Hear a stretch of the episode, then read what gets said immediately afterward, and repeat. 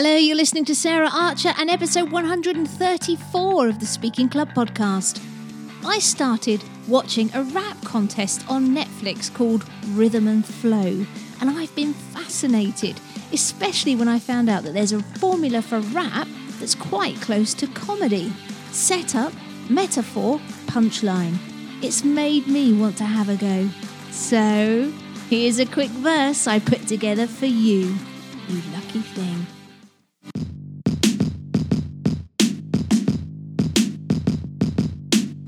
I'm here to help you powerfully communicate, but it's about landing your message like a jump jet. Not looking great? If that works, then listen up. Let's make this a regular date. I started this podcast for two reasons. Because I want to help people recognize the power of stories and humor in speaking, and because I believe it's your message that counts, not the number of ums and ahs you use. There are some organizations that want to create robot speakers. They want you to sacrifice your personality in order to speak perfectly. But I want to let you know that you can be yourself and a sensational speaker. So, if you want to be a speaker that connects and engages authentically through stories, a speaker that gives value as well as a great performance, then welcome home. Well, hello! Did you enjoy my Granny award winning rap there? Yes, I did say Granny, not Grammy. It might not win me any awards, but do you know what? If I want some space on my own, I only have to rap, and everyone I love leaves the room, apparently for my own safety. Thank you for joining me again, and I hope that you're having a wonderful week and you and your family are safe and well. Well, I'm so excited about this episode because I've gone a bit of a legend on the show. His background is in direct response marketing, and I believe it's going to be so valuable for you and your speaking to hear his message. And that's because I truly believe that speaking is marketing. I actually call it sparketing because no matter whether it's a project change idea or, or a product or service, you've got to sell it to get people buying in or buying your stuff. And as speakers, we have to be great copywriters too, because the words that we speak have to be relatable and compelling. And combined with storytelling, humor, and performance skills, these words have to inspire and motivate our audience to say yes and take action. And besides the marketing that we do with our talks on our stage, whether that's online or in front of a live audience, we need to use the power of marketing to get the opportunities to speak to our audience in the first place. Given all of this, I would urge you to hang on every word of my guest, Brian Kurtz. He's been a pioneer of direct response marketing for the last 40 years, and he's worked with and been mentored by some of the legends in this arena. He's also been speaking about direct response marketing for over 30 years, and in this show, he's sharing some of the biggest lessons he's learned from those giants with you. Right then, Without further ado, let's switch over to my interview with Brian. Welcome to the Speaking Club, Brian Kurtz. Oh, thank you, Sarah. This was this is uh, exciting for me because you know the UK um, has been a market that I've I've, I've entered in and out just because uh, you know people buy books from me and things like that. But I'm getting more involved, and um, I really was very pleased when you reached out. So Thank yeah. you. And plus, you had done some research on me, like you were, you know, I, you weren't a stalker, but it was it was good, and uh, you're so prepared for this interview, and I hopefully I am too. So thank you. well, I'm, I'm absolutely thrilled to have you on the show. It's uh, I, have been on your list for quite a while, and I I've your book, and I've also bought another book that that you you share, and we'll talk about that in a bit. So I'm I'm very very pleased to have well, you're, you. You're not only on my list, but you're part of my online family. Excellent. I really mean that. So thank you. oh, thank you. Smashing. Well, first of all, there may be people listening who don't actually know what direct marketing is. So I wondered if you could briefly explain what it is, and also I'd love to know at what point in your career that you fell in love with it. So the the quick, uh, I'll give you a quick. I could I could go on about direct marketing forever, but you know, all marketing should be direct marketing. And what all all it means really is that it's measurable, accountable advertising.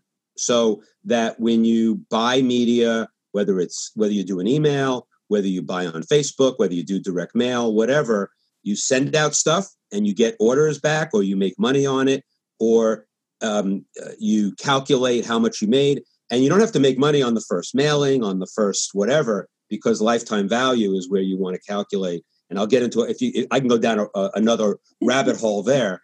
But the point is that um, every piece of advertising has to pay out at some point.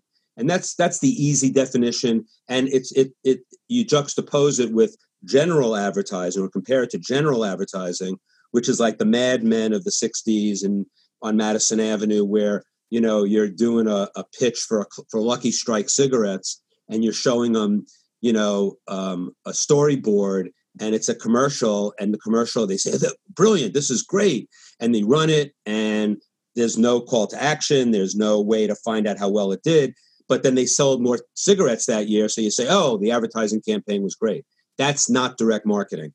Now the merging has been going on a lot uh, over the years because you know why not put a website in a toll-free number or a phone number? Or even you know if it's a if it's a print ad you know you have a coupon or something like that. My first book the advertising solution i profiled six greats of the mad men era and before. I mean i go back to 1930 with claude hopkins but these are six guys who are um, they're direct marketers but they're trapped in a general advertiser's body because that's what it was when they were doing their work. But even in 1923, Claude Hopkins said, you know, the time has come when all advertising is science. Well, science is not general advertising and display advertising. Um, science would be math, you know, science and math to calculate how many orders I got, how many prospects I got from that ad. So that's a, a quick definition of what direct marketing is. And I fell in love with it almost from the start. I was in I was in the uh, at boardroom. I started in 1981, um, and uh, it was the day Ronald Reagan, U.S. president, uh, was shot. He, he survived, of course, yeah. but uh, and I survived at boardroom for 34 years. I, I, fell in love with it because it's advertising. Like if you want feedback on your on on what you do, and I always did. You know, I always want to be like. You know, we all want to be liked. We all want to be successful. Over my 40 years, I have predicted whether this package would win or this package would win or this letter would win and that. I'm, you know, it doesn't matter what I think. It, you know, the people who are have their hands on their wallets or the people who are responding to a, a an offer just to get on your on, into your online family or your list. Um, that they they're the ones that speak, and so you can you can guess all you want. There's no guessing, and so that was what I really fell in love with with direct marketing. It was such a it was a good kick in the head um, to just get you know the the feedback the the immediate feedback in many cases especially online i was obsessive with it. What was it that appealed to you? You know was it because because there's a lot of testing. Is it is a numbers game isn't it marketing? It is true you know it is a question of winners and losers and the and the reactions that those things get.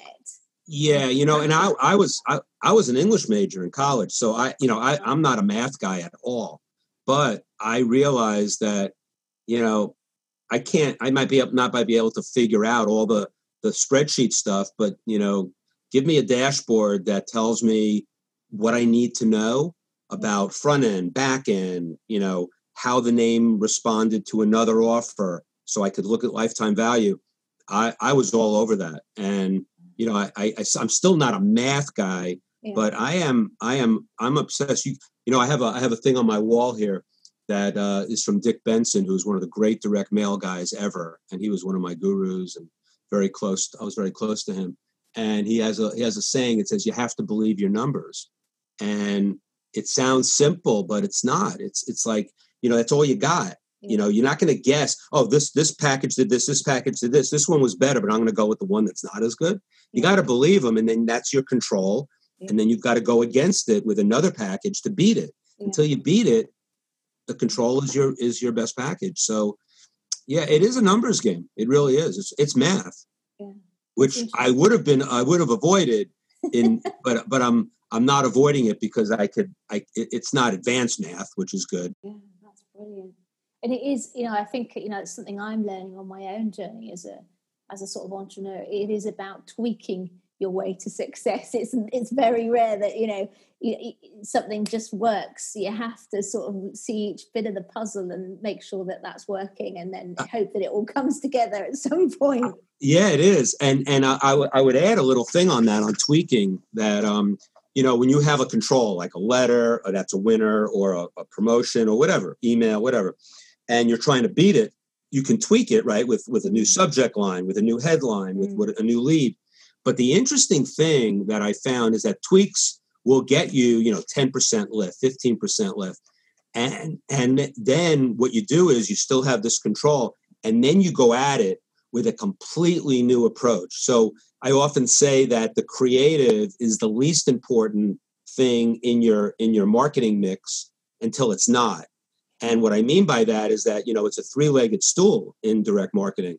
It's your list, your offer, and your creative. Mm. And it's usually, they say it's 40, 40, 20. It's 40% list, 40% offer, and 20% creative that mix it. it maybe it's a little different. Mm. But I made it in my book, I made it 41, 39, 20, because the list is the most important initially. Because if you don't have the right list, you could have the best creative and the best offer, no one's going to respond. Yeah. But if you have a, a, a perfect list, like an affiliate, someone who's so in tune with what you're selling, the the you could you could have a, a red box with a flashing arrow for your creative and an offer that's mediocre and you're going to get some sales. Yeah. but the key is that you get the list dialed in then you invest in the creative. So the creative is the least important until it's not. You get the you get the list dialed in you get a decent offer that you're going to use then you invest in the creative and then it's no longer a tweak.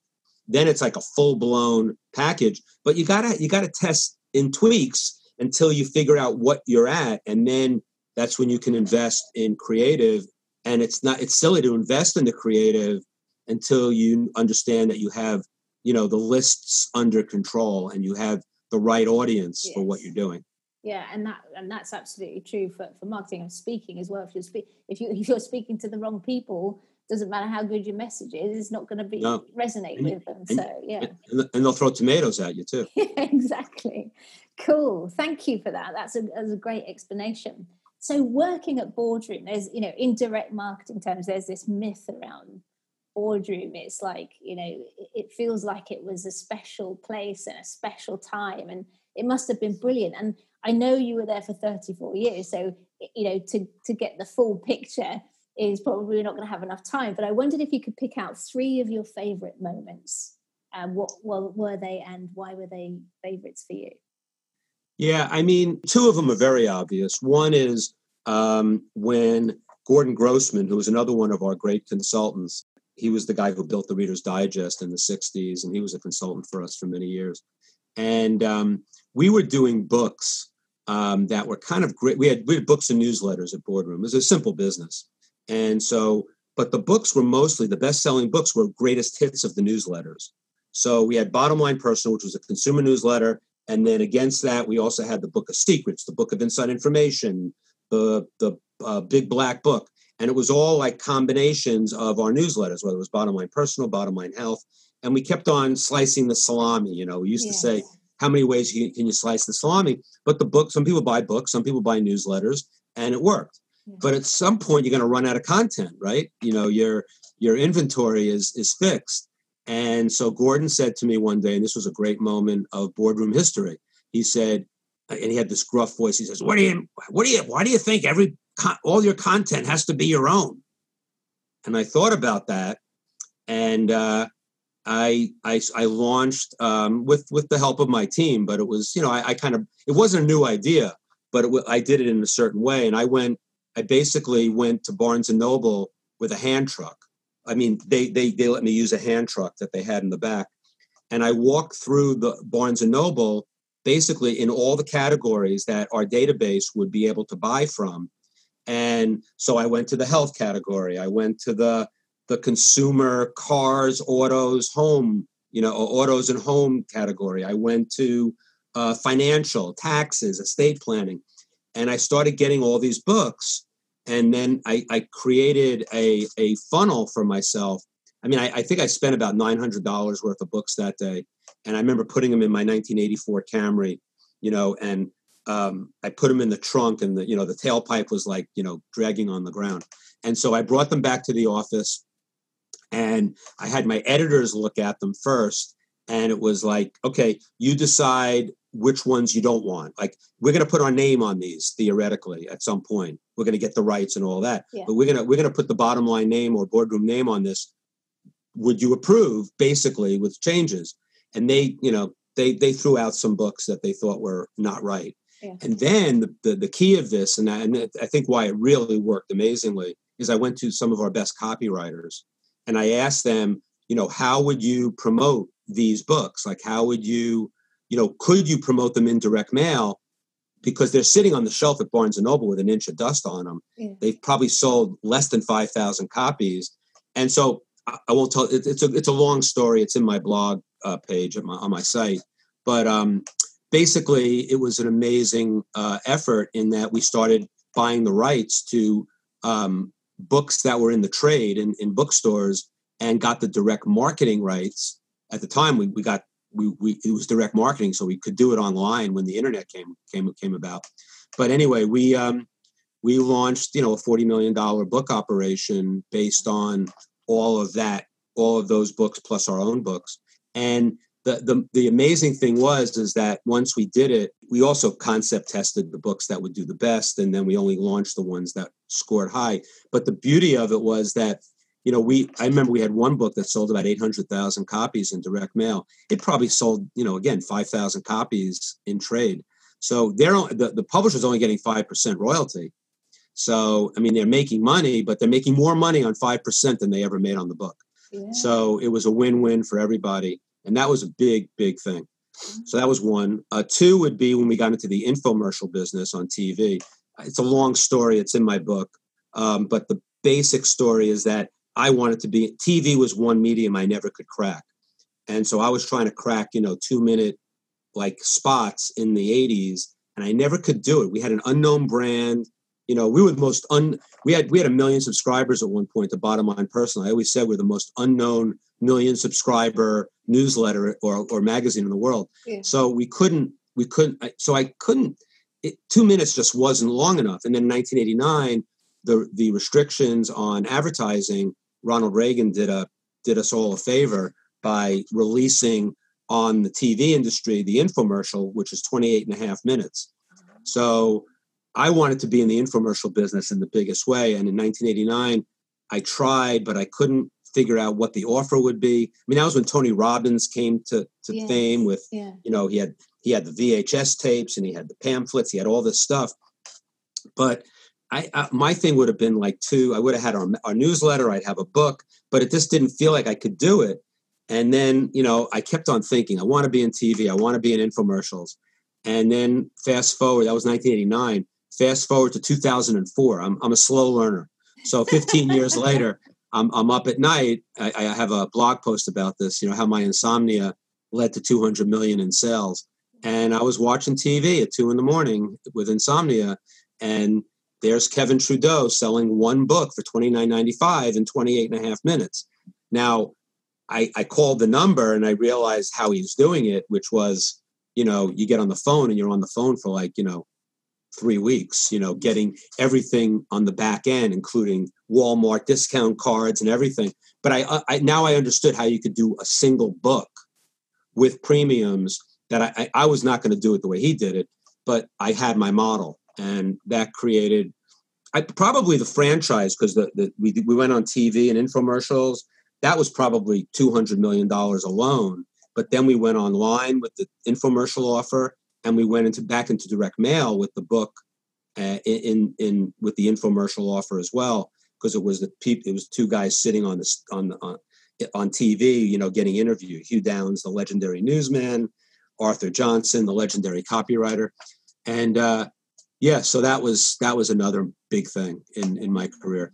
And then the other thing is just a small thing, but it ended up being big because I think it was realizing that being a list manager was actually a great way to be at be coming at marketing. Yeah. You know, you, I could look at it as just renting, you know, selling the boardroom list in the marketplace, but understanding audiences and how they respond and how they react, looking at the the human behavior of a list. Yeah. Um, that was that was like a moment that led to like a, my whole career. I mean, I I always start with the list. I always start with the audience. And you know what? Most of the best copywriters do too. Yeah. You know, if you look at the best copywriters, Gary Halbert, Gene Schwartz, they, you know, their best quotes are stuff like, "It's not a brilliant burger. It's it's a it's it's a hungry crowd." Yes. And, yes. so it's all about the audience and how you relate to them and how you market to them. And so that that just set the stage for where I was always going to be coming from, and I still do. I still do. Brilliant. No, that's so, it's so important. And funnily enough, you you mentioned there uh, Eugene Schwartz, and and I first found out about you when I was hunting down a copy of Breakthrough Advertising because you know it, they were there were some big figures when I was looking, and I'm like, what? Yeah, like three hundred to nine hundred dollars yeah, on like, eBay, wow. Amazon. And eventually, I found it. I mean, it wasn't cheap, but it was. It was, you know, through you, it was a. It was a good price. Um, and this book again was a mythical book that everyone was talking about. So I, I thought I must get must get this book. And now you basically agreed with Eugene's wife, I think, that you'd be the custodian of this work. Why do you think that this book is still so relevant and important for successful marketing today? I got to tell you, you know, it was written in 1966. Um, I just blogged about the fact that I got a, uh, I got a, I got an original um, on eBay for like $150, which is just a little bit more than I sell it for. Yes, I think that guy, if that if he if he realized he was selling an original for 150, he could have gotten two thousand dollars for it. Yeah. So why is it so valuable? Because it was written in 1966 by a genius copywriter, marketer, and I guess you know without being too, uh, you know, not without making Gene a god, which he was close to being. he, he was he was like a, a purveyor of human behavior, of the marketplace, of everything around him. And, you know, a voracious reader, just, you know, he read National Enquirer and he read, you know, scholarly journals on everything. And so breakthrough advertising, it's it, it, the first three chapters are just they're monumental and and 100% relevant today. And if you read breakthrough advertising, it's an advanced text too for a copywriter or for a marketer. But if you can just get, you know, and I I, I still read it, you know, regularly, or I go, I, I refer to it. I have it on my desk here. I refer to it because it's, it, it, you know, he talks about the states of awareness mm-hmm. in the marketplace, and it really, I mean, nobody was talking about this stuff in 1966. I don't think people are still talking about it now. Only they're only talking about it now because Gene brought it up. But it's also, you know, people practice things like creating segments in your list and then creating messages for the different segments and all of that. But Gene went so deep on that concept, and it was it was an amazing um, journey. And so when he when he was alive, the book was out of print then. We printed i mean i think uh, marty edelston who was the founder at boardroom and my mentor uh, we printed up like 250 of them and kind of gave them out to friends and family in a way. Um, like i didn't even sell it. You know i just wanted to have it and, and have it printed. And then when i left boardroom i uh, i left with the with the rights for anything that boardroom wasn't going to market anymore which uh-huh. is all the ah. direct marketing education stuff because i also have dick benson's book i have gordon grossman's book i have I have another book from Gene. I have, you know, Bill Jayme, who was a great copywriter. I have his collection. So anyway, I I just went to Barbara, who's Gene's wife, and I said, you know, we got to bring this book back. And I knew that that it needed to be sold, but I never really set up a, a, a selling operation for it. And I remember the the moment I realized that I had to get the book out there is I saw a, a posting on Amazon for a book, you know, a, a copy of Breakthrough Advertising for nine hundred twenty five dollars. Oh, and then it was one on eBay that was sold for over a thousand. So I'm thinking, I got to get this book out. I mean, I got it. So, you know, Barbara and I made a deal. Um, we've sold thousands of them at $125 each. People think it's expensive. A lot of people write to me and said, what a bargain at 125. And you know, because I have royalties and I have production, and you know, I, it's not. And I, I've not. I've not put it on Amazon. I've not. You know, kind of.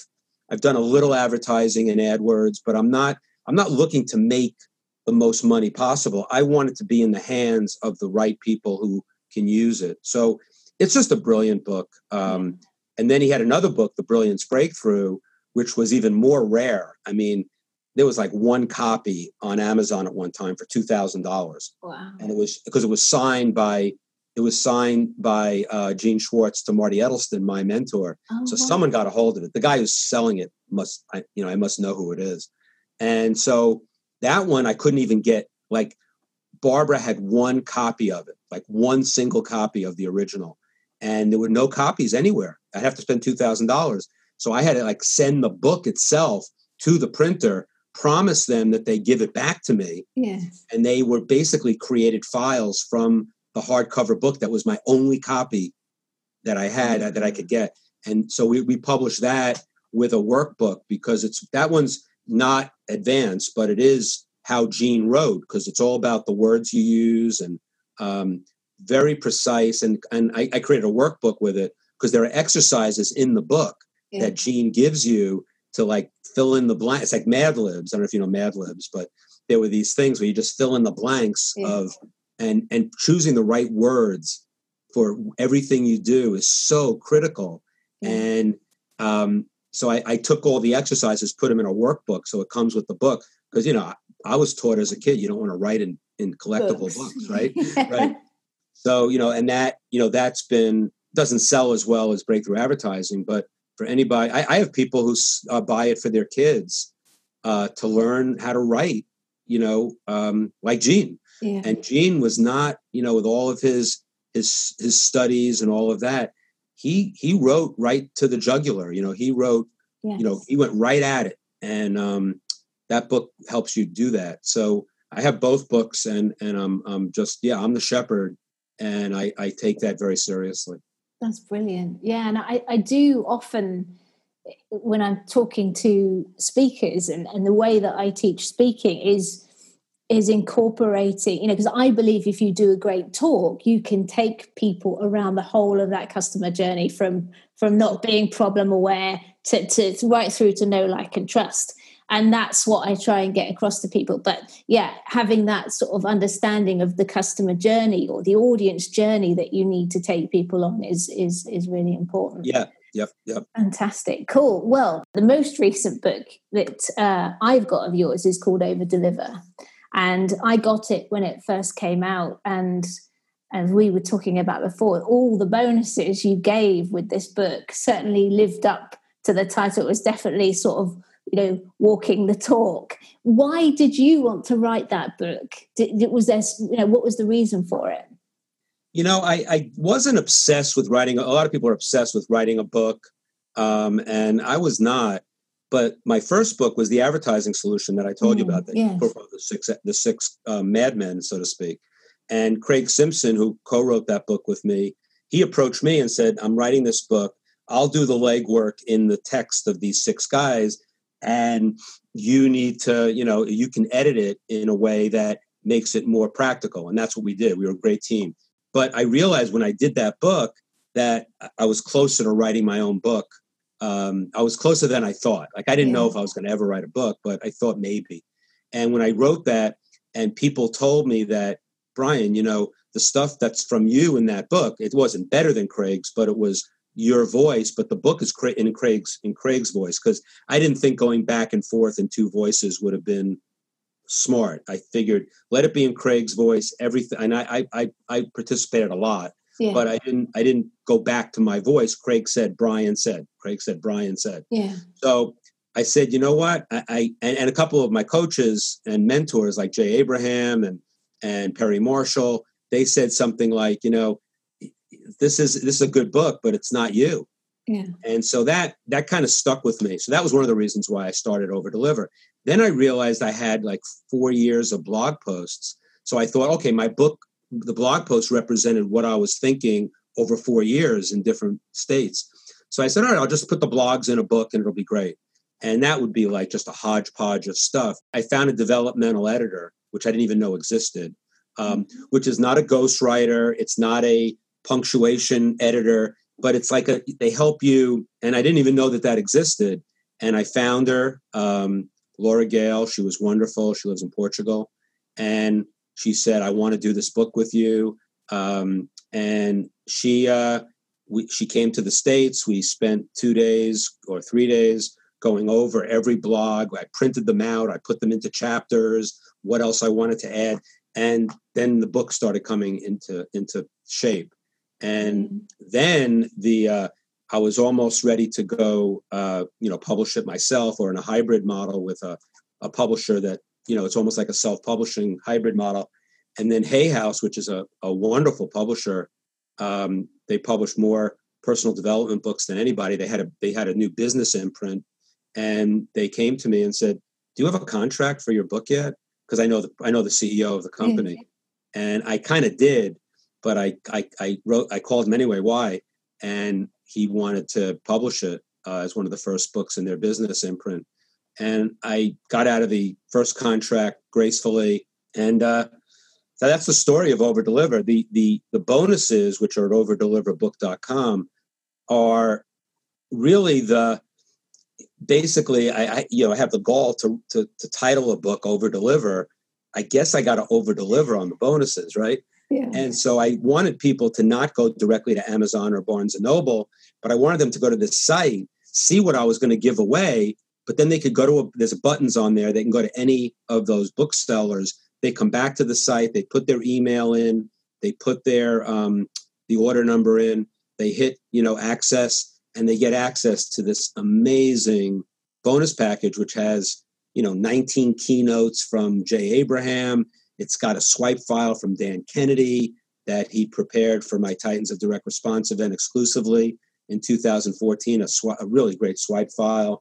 I created a swipe file it's it's 400 pages of like the best direct mail going back to 1900 mm. and you'd say oh what do i need that for well you'll, ne- you'll never you'll never be you never be short of a, a subject line again yeah, um, absolutely just because it was direct mail you know direct mail and email you know it's copy it's, yeah. it's you know it's it's writing to an audience so it's it's you know and um yeah i have uh, i have a uh, gary bencivenga who's one of the greatest copywriters who ever lived uh, he's he's living now, but he's retired. I put together his Bencivenga bullets into a, into its one PDF. I have Dick Benson and Gordon Grossman's classic books as a PDF on that site, uh, which aren't available anywhere. And, and, then one little side note: uh, it came out April 9th, 2019, and in April 10th, 2019, I had a stroke, massive yes, stroke. I, yes. And you know, I, I hate to say it this way, but I, you know, I came really close to dying. It was like a I had a I got I got an AFib, I got a blood clot, and if I didn't get to the hospital when I did, I either would have been paralyzed or I would have been dead. And so when I when I when I got back to I you know whatever normal would be, I thought about like what would I have left um, had I died. And you know the book is one thing, but it was interesting that I realized that the site overdeliverbook.com was more of a I hate to use the word legacy because it says you're dead. I like, I like living legacy. So now it's a living legacy, but it, it, was more of a living legacy because it, it honored like all of my mentors, mm-hmm. living and dead. Like, and you know, I'm I'm a big believer in the movie Coco if you've ever seen it. But yes. it's it's like you're not you're you're only you're only really dead if you're no longer remembered. And that site, because the internet lives on, will have these like Gordon Grossman and Dick Benson. They're already forgotten almost, but yeah. they're never going to be forgotten because I have two of my bonuses are them. Yeah. So I think that it, it was. I, I, mean, the timing was not perfect, of course, mm. But you know, and I'm going to relaunch the book because you can relaunch a book anytime. Yeah. But it's um, yeah. So overdeliverbook.com was much more of a an achievement in a way than the book itself after the fact. The yeah. book, but I wouldn't have had it without the book. So, you know, and so that's the story of over deliver. I don't know if that answered the question. Yeah, absolutely. And if you had to sort of say in a, in a, in a sentence or so what the book helps you do, you know, for people that might be interested in going to take a look, what would, how would you sort of put that in a sentence? so the thing is, before you write a book, you got to you got to you got to set up like what do you what do you want to write a book for? What I wanted to do was not a memoir, but I wanted to you know kind of look at the three legs, you know, uh, list, offer, creative. I wanted to um, talk about things like original source, which is chapter two.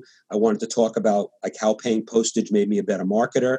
Not to say direct mail is the king of media now, which it isn't, but how being a, a slave to discipline of direct mail, which costs you $400, $500, a thousand, email cost you like 40 cents. Yeah. And so, you know, but you still have to have the same discipline. So I, so I figured I, I had some really good things to say, I think, about those aspects, the three legs, and then things like customer service and fulfillment being a marketing function and lifetime value and continuity.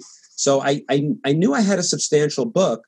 I, I wasn't going to sell it free plus shipping and handling because I wasn't looking to get people into a funnel. Yeah. Um, and I really just wanted people to, I, I the reason why I set up overdeliverbook.com was to get them on my list, become part of my online family. And then, you know, what I do is I fish without bait. You know, I, I just, you know, I blog every Sunday. I offer my stuff only. I don't do affiliates. Um, they can buy, they can not buy, they can be on my list forever and never buy a thing. I have a lot of free content on my site at briankurtz.net. Um, so it's sort of like um, I just wanted to build my list yeah. with the book, and then and then the book was a teaching vehicle. I mean, I'd like to do maybe a, what uh, Jason Fladlien, who's a genius in webinars, calls an e class, because a lot of people buy a book and they don't they don't really read it or they don't absorb it. So I'm thinking, I haven't done it yet, but I think I might do like a, a series of webinars, like one on oh. each chapter of the book, nice. so that I can walk them through the book. And it, then it becomes like a course of sorts of the book. And he calls it not a webinar, not a course, but he calls it an e class. Mm-hmm. And so that would be the next step because I want to make sure that the principles are are out there. I didn't invent them, but I, I can I can I connected the dots on a lot of stuff, and then I can um, you know, have a lot of interaction, you know, in a group with people on the E class asking questions and going back and forth because I'm still a student when it comes to online marketing. Um, I'm a teacher when it comes to direct mail, but I still have stuff to learn there too. So, um, so the book for me was an educational list building, um, living legacy project. But right now, I'm still I'm kind of relaunching it. So um, and I've sold about 10,000 copies, which isn't too bad. Not too bad. So, yeah, people should go in and check that out. Now, one of the things I wanted to talk to you about, and I guess that it, people will find part of it in the book, and if they get on your list as well, that they'll sort of they'll get this from you, I think.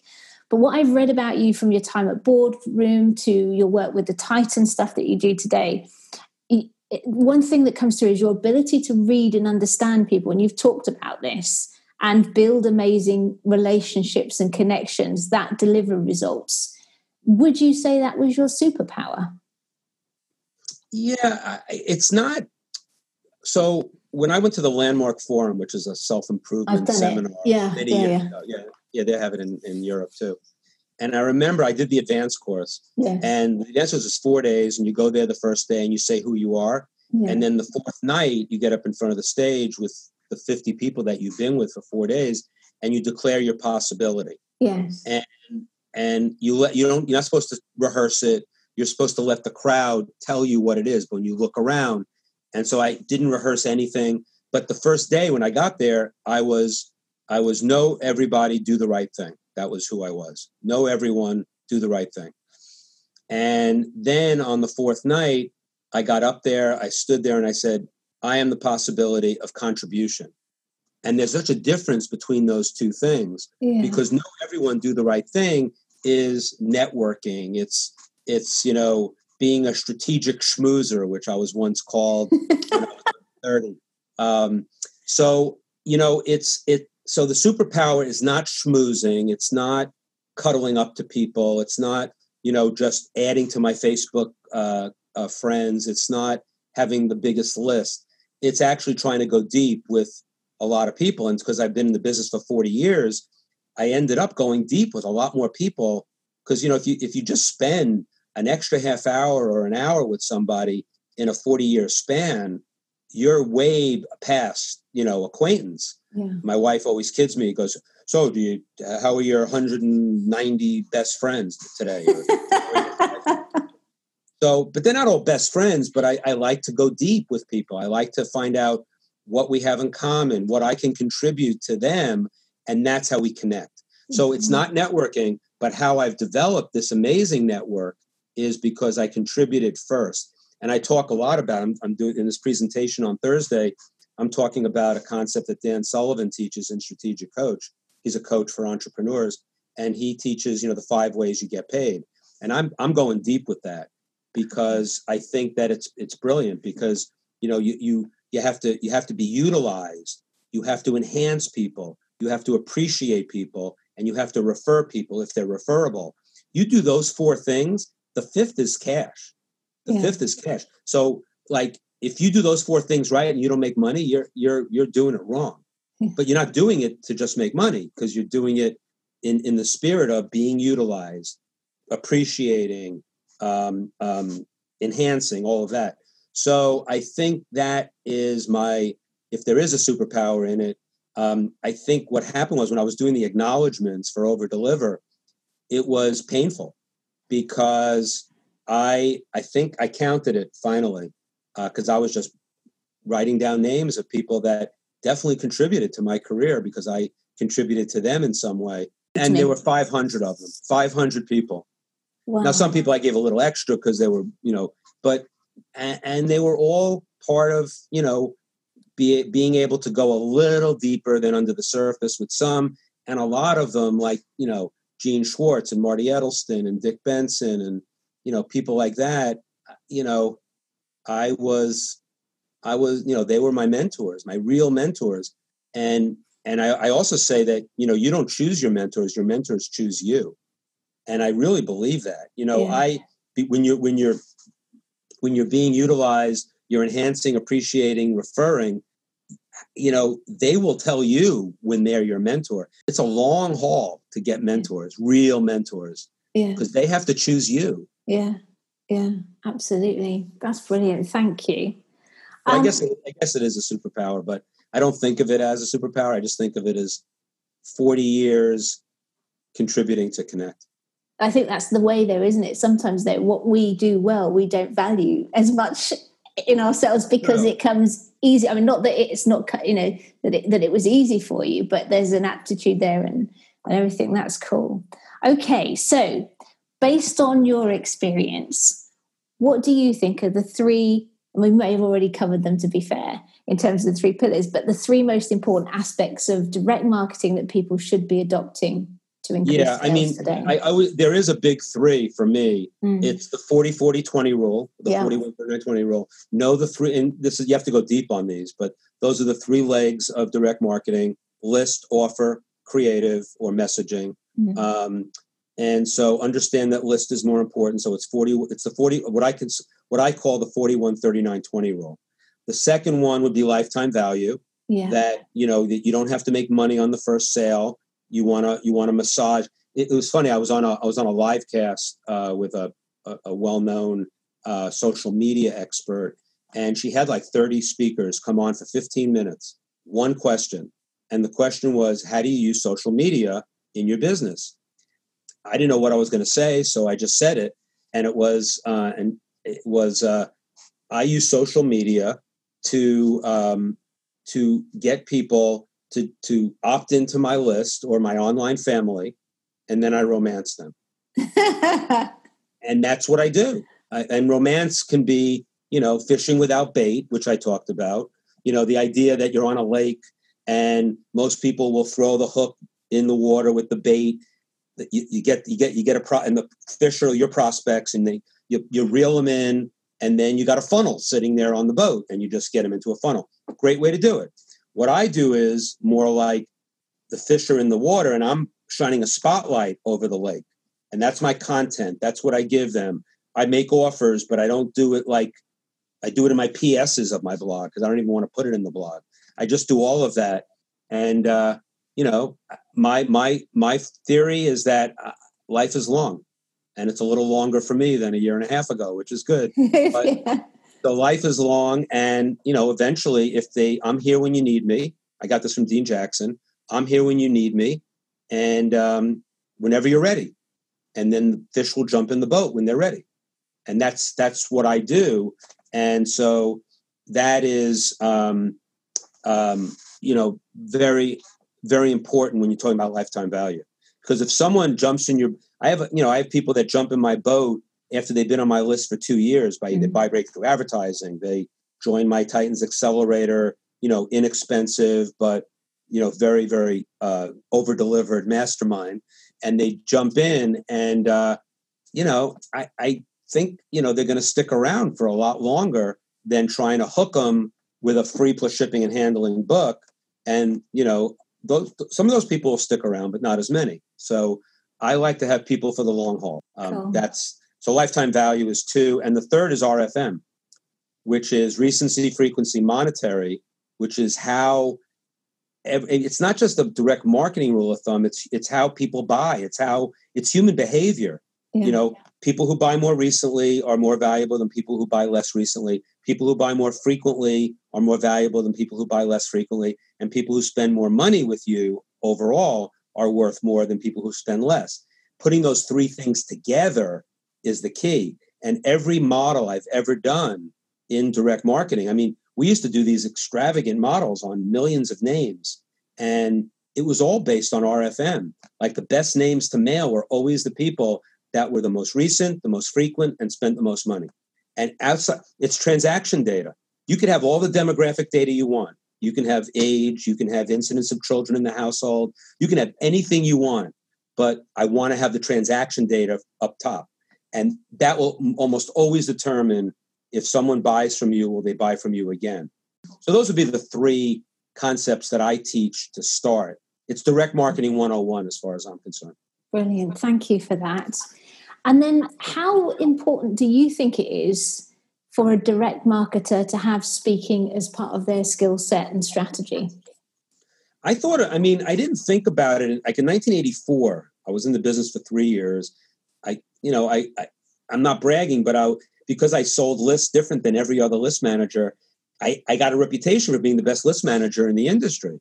Not that that's you know something to hang my hat on. Um, I always say I was I was voted most likely to be a list manager in my high school yearbook. So I was, um, but you know, I, I, really, I really love the the concept of of really selling it that way, and um, I, you know, went out and and asked some industry people who were running the big conferences, can I get on a panel? Can I speak? I didn't know what I was doing at the time. I knew I knew I could speak on something, and I just started speaking and. I realized that it's it's got to be part of the mix. You know, over 40 years, I, I've really I don't know if I'm a much better speaker, but I've developed places where I want to speak. I don't necessarily have to get paid to speak if it's something that will, like the do lectures. I think they're paying my travel. In, in I'm speaking in Wales yeah. next July. Great, great program, the do lectures, and I think they're paying my travel. They're not paying me a fee, but I'm going to do it because I I want to I want to be in that audience. I want to, you know, and again, what's my goal? my goal is to get people to know me, to, yeah. to shine a light on the lake. People will jump in my boat if they want to. If they don't, that's fine. I'm not going to do a sales pitch. I'm not going to give away anything.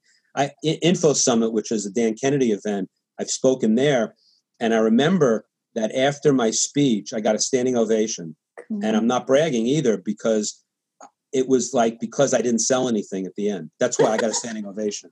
Everybody at the event was selling, and I wasn't selling you know, so, but I think that it, it's evolved into now I am so I don't I don't just speak all the time. In fact, you know, now with COVID, you know, I'm, I'm speaking at a virtual event on Thursday, mm-hmm. 500 people from my from from this spot right here, um, and that'll be very rewarding. You know, it's for uh, it's for tax resolution guys who want to learn marketing. I mean, that's that's my that's a core market for me it's another segment of people who have you know marketing isn't everything it's the only thing it's on the flap of my book you know it's not that i'm a marketing whore but you've got to know marketing and you know, speaking is a big part of getting out there. And so, in addition to everything I do in the US to speak, I, I started doing speaking internationally. And I look for international uh, opportunities because, and again, it's not that I'm a snob. It's not I'm like I'm not the ugly American, but uh, you know whether we like to admit it or not, America is where marketing is at you know the highest level by far Absolutely. and i've seen it i've seen it play out i'm in a mastermind um, with jeff walker and there are like many international people there and they speak english fluently they came to the states. They learn like in jeff's case he, he teaches product launch formula. They learned it. They went back to their countries and they're all leaders. I know the leader in france. I know the leader in hungary. I know the leader in italy. I know the leader in all these countries. And so I started saying, well, I should go speak there, you know, because then not that, you know, not that I can, not that I can, I'm not dumbing down what I do. I would speak on some of the topics that I've mentioned in this interview, but I would, it was, it's so rewarding, yeah, you know, to give them what I know. Um, you know, Jay Abraham, Abraham says to me, it's, you know, it's like, it's my moral obligation. I did it. So you got to teach it. And so I've spoken in, in France uh, twice. I've spoken in Hungary. I've spoken in Italy recently uh, before COVID. I spoke in um, I've spoken in the Netherlands, spoken in Germany, um, and each one is a little different. Some are more behind than others as far as marketing, but they're all eager to learn. And um, as long as I don't come off as an arrogant, ugly American, I think I can get through to them. And uh, and and so the speaking has gone from you know being on a panel in 1984 talking about lists to talking about everything I've learned over 40 years in as many foreign countries. Now, now I'll be in Wales in the UK, and um, you know I'm looking. I'd like to speak in Australia. Again, I have to get uh, like in Wales. I'm going to have to get the language down on that. Um, well, the speaking club is in. I think it's 162 countries now. So hopefully, wow. some someone who's listening may may well book you for that. So that'd be cool. Yeah, and you know, there's the added bonus of you know, uh, I could go, I could afford to go visit these places, but you know, it gives me an opportunity to see see areas with usually someone from the event uh, I hook up with in some way, and they show me the country. In Italy, uh, Italy was amazing. Italy, I did. A, I was at a three day event. I spoke, you know, for about seven hours on stage total and what a great audience not enthusiastic but they were engaged like yeah. that's the way it is in, in most of europe and um, one of the speakers was the top copywriter in italy uh, marco lutzu and his ceo and him they invited me to their offices in florence after the event and what it, it just we became like again um, con- contrib- I, I was trying to contribute to them as much as possible to connect with them and with no expectation of a return. And the return was so unbelievable because they published over deliver in Italian. Oh wow! Fantastic. They uh, they join my mastermind, my high price mastermind, which is great because they'll give a different view of marketing and copy from the Italian. And so that that is just an just a always an added bonus when I speak uh, in foreign countries. It can happen in the U.S. too, but I don't need the you know the them to roll out the welcome mat. I just I just need to util- they need to utilize me. I need to contribute to them and then see where it goes. And it usually goes to a good place. Speaking is a, a key element. Not if you, you, you know you're going to have a personal brand whether you whether you like it or not. Yeah. So you might as well build it up. I don't want to be a guru, but I want to have a personal brand that people will follow so that I can contribute to connect to them. That's that's what it's about for me. That's brilliant. You are very humble as well. That's the other thing I meant to say to you that does come across. Not I, I think it's come across in this interview, but certainly in what I read and the way that you talk about yourself uh, as well. So that's you know you're a very Thank very you. humble guy. So Thank you. I, cool. You know, it sometimes it comes off as like self deprecating, and people told me I shouldn't do that. Also, whenever I'm saying it sounds like bragging, I, you know, the the idea is that I've been in the business for 40 years, so I want to share. And when you're sharing about something that was like, you know, I wasn't saying 200 million dollars on TV to impress anybody. I was saying it because it it, does get your attention because it's yeah. a real number. I'm not I'm not lying. And there's like a there's a quote that's attributed to a lot of different people, I think I, I heard that Dizzy Dean, the baseball pitcher, was the first to say it, but he says it ain't bragging if you did it. Yeah. So, you know, I appreciate you saying that. I, I do like to be humble. Um, in fact, the one of the last slides is in this in the presentation I'm doing on Thursday is uh, you know you got to be humble even when you made it. And I don't know if I've made it or not, but by some people's estimation, I've made it. Absolutely. Fantastic. Okay, so the last sort of proper question I want to ask you is based on your experience yourself and all the amazing speakers you've seen in action, like Jay Abraham and Dan Kennedy, what would you say is the one thing that speakers must do to make sure their message lands with an audience? Yeah, I'm I'm probably not I'm not good at this, but I think there's a lot of different ways. So I think you have to know what your limitations are and where you excel. So Jay Abraham's a good example. Jay Abraham is not great if you just say, Jay, can you speak on anything you want? Um, it, it won't be that good because he's best at problem solving. So you get Jay Abraham, you're lucky enough to get Jay Abraham. Have them do hot seats with people. Have them, you know, be interviewed. Um, so that, and when he, so you have to as a speaker, from the speaker side, you want to be in an environment where you can excel the most. So that's that's important.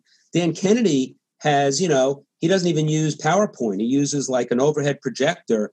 He calls it it's an Elmo with like you know transparencies, and you think he's fumbling with them, and he's he's not. But the content is so brilliant that you know that works for him.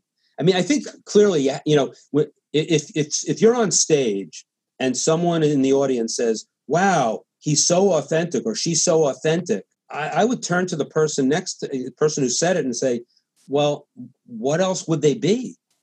Like, if they're, if they're, you know, there are comedians like uh, Steven Wright is a comedian who's a different person on stage than he is in real life. That's an act. But you can't, you know, if you're going to public speak in, in, in B2B, especially, you've got to be the same person on stage that you are off stage. So that's really, really important. And that's the best speakers. And, you know, there are, um, I know that a lot of people believe that you want to get their attention up front.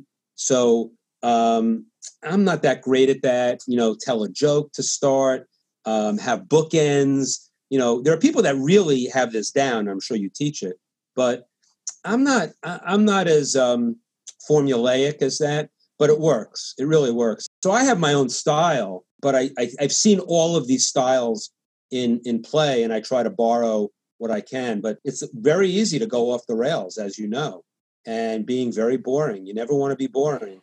Exactly. Exactly. So I, yeah, but I, you know, I think there's a lot of ways to get your message out. Um, and you know, the first step is to be yourself on stage. And then after that, getting a little coaching from coaches like you. I'm, I'm kind of satisfied with where I am, um, but I always get feedback. I always get, always want to hear the bad news first. All that. well, you're, you're definitely authentic, and and yeah, you're obviously doing the right stuff, uh, getting your message out there across the world. Well, listen, thank look, you. Brian, thank you so much for everything you said. Um, I do want to talk about where people can go. I mean, we've talked about it a little bit, but to really nail where people can go and find out more about you and what you do and, and the books and everything else. But I have a, just a few more standard questions. Um, the first thing is, it's back to speaking again. What would you say the best thing speaking has done for you? It's it's it's actually the same thing my book does. It's the same thing um, my email does in different numbers but if you get people to, it's like a podcast. So mm-hmm. I'm on a podcast, and and people are getting to know me. If they've already hung, if they already stopped listening at this point to this podcast, they're n- not my audience. So it's okay. They have to know that I'm going to talk a lot, I'm going to write a lot, and I'm going to share a lot. And it, you know, a lot of people don't like that. They want just to get to the nuts and bolts. Um, I can get to the nuts and bolts only, and you know that's one way to do it. But speaking is just another way to get qualified people onto your list or into your online family, and then you romance them. So I, I do a I do a speech. I mean, it's more than that. But th- if I get you know ten people at, at a 500 to opt into my list after I give a speech, that's a win because those 10 are better than, you know, scraping someone's Facebook likes for 10,000. but the other piece is important too that, you know, you don't know what seeds you're planting for the future. Yeah. So, you know, it, you're that's really important because again, life is long. You have to you can't make if you're not pitching, you're not gonna you don't have to make a sale, but you're you're always selling. You're always mm-hmm. selling yourself. You're always selling something. So speaking is just a really good way to get yourself out there, to find more people who are become fans of you. And if they become fans of you, eventually you're going to interact with them and hopefully be a fan of them. So for me, it's it's just it's it's a it's a live podcast in front of people in a way. Nice, absolutely. And, and I use podcasts for the same thing. Absolutely, that's brilliant. And and have you had like a bad gig? Is there one that you just like, oh my word, that was terrible? Yeah, either I thought I didn't do a good job, or it was like you know, and, and again, numbers aren't important, but when someone says there's going to be you know 500 people there and there are 40 that's not bad in itself if there are 40 really good people but it was a disaster event and you know i realized when i was up there i, I tried to i powered through it but there are events there are podcasts that are that are duds. This one is not clearly um, we've been going on for a long time and you've asked great questions. But you know certain podcasts are duds but i just write them off you know? You got to be in it to win it you know? They're not all going to be gems. Yeah it's um i've had a lot of duds uh, both podcasts and speaking. But again, I, I, I try to just brush them off because go on to the next one. Yeah, absolutely. You've got to get back on the horse. Exactly. Okay. So, what is the one book you've read that's had most impact on your life and why? That's going to be difficult for you, I think. Yeah, I, I usually I usually have three. Um, uh, breakthrough advertising is one, just because it's so dense and all about human behavior, and that's what I'm. I ended up figuring out that was uh, what I was about. Another one is The Alchemist by Paulo oh, Coelho. Oh, yes, read it, yeah. You know, Seeking Your Personal Legend. Um, I've read that quite a few times, and it's just it's a fable, but it's you know it's just really meaningful to me. Um, Give and Take by Adam Grant, which I thought was a fluff book, and it, it's really deep. And I, I don't I don't you know the idea of there's givers, takers, and matchers in the world, and you have to identify them. It was very very meaningful. And The Fountainhead by Ayn Rand is not for her political views per se, but just because it was a, a, a, really powerful, and I don't read a lot of fiction. And so when I do read fiction, I need to know it's going to be meaningful before, which is probably a big mistake on my part. So I probably don't read enough fiction, but the fact that two of four were fiction, I guess, is meaningful to me. Brilliant. There's a couple there I haven't read actually, so I'll check those out. Um, okay, what's the best bit of business advice you've ever had and why? I've had a lot. I mean, I've had a lot of great mentors. Uh, the one that comes to mind of many is um, follow the anecdotal evidence.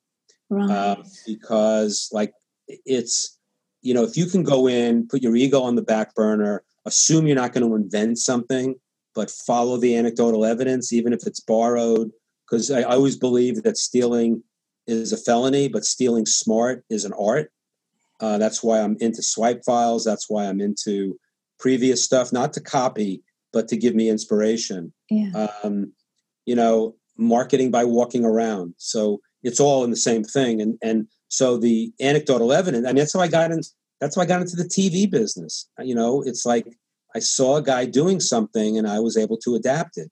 I was given the anecdotal evidence that there's a way to buy other people's books.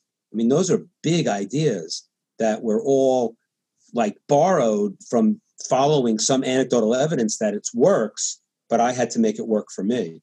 So that's that's a big one. Um, I have I have I have I mean they're all in my blogs. I mean I, I'm I'm big on and I repeat them a lot. You know, um, you know, Pablo Picasso, you know, learn the rules like an artist so you can learn the rules like a pro so you can break them like an artist. the fundamentals are the bedrock, but then you you go and break them once yeah. you know what the rules are. That's yeah. a big one for me too. Brilliant, thank you. And then the very last question, I think this is going to be difficult for you. So the question is if you could have one mentor, alive or dead, fictional or non fictional, who would you choose and why?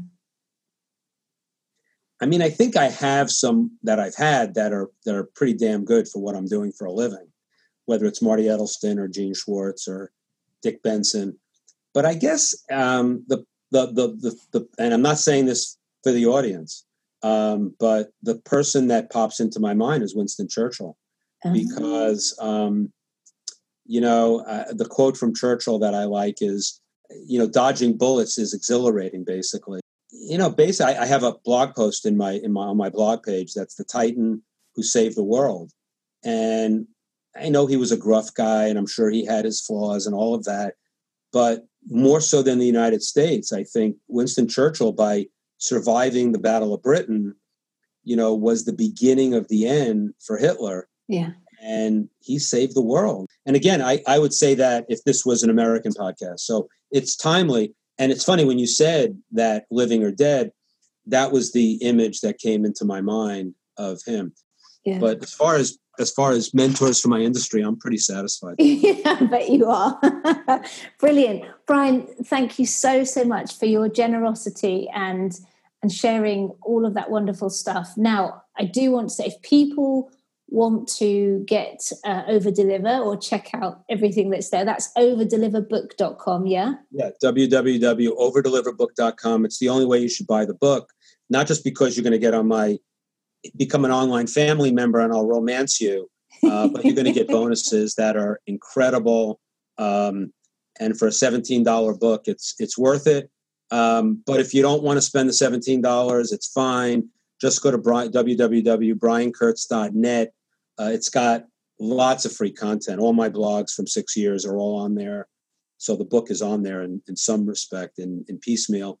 And there's um, all my products are there, but it's, you know, you can be on my list forever and never buy a thing. So fine for, and I have, an, and, and then the six uh, legends that I, uh, in my first book, The Advertising Solution, that has a bonus site too, which is www.thelegendsbook.com and that site has um, has also a swipe file and videos of three of the legends: David Ogilvy, Gary Halbert, and Gene Schwartz.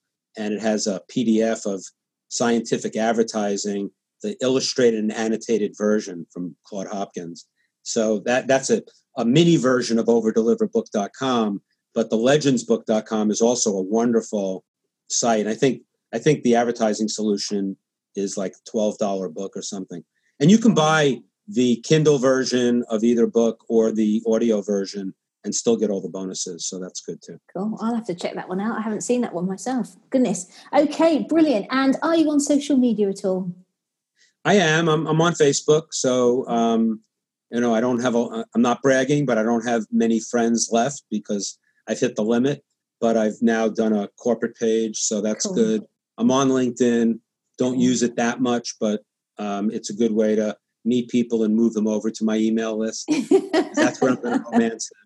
So um, yeah, so I'm on LinkedIn, I'm on Facebook. Well, we'll then, put all the links to all of all of those sites in the show notes and uh, and a link to your Facebook page as well.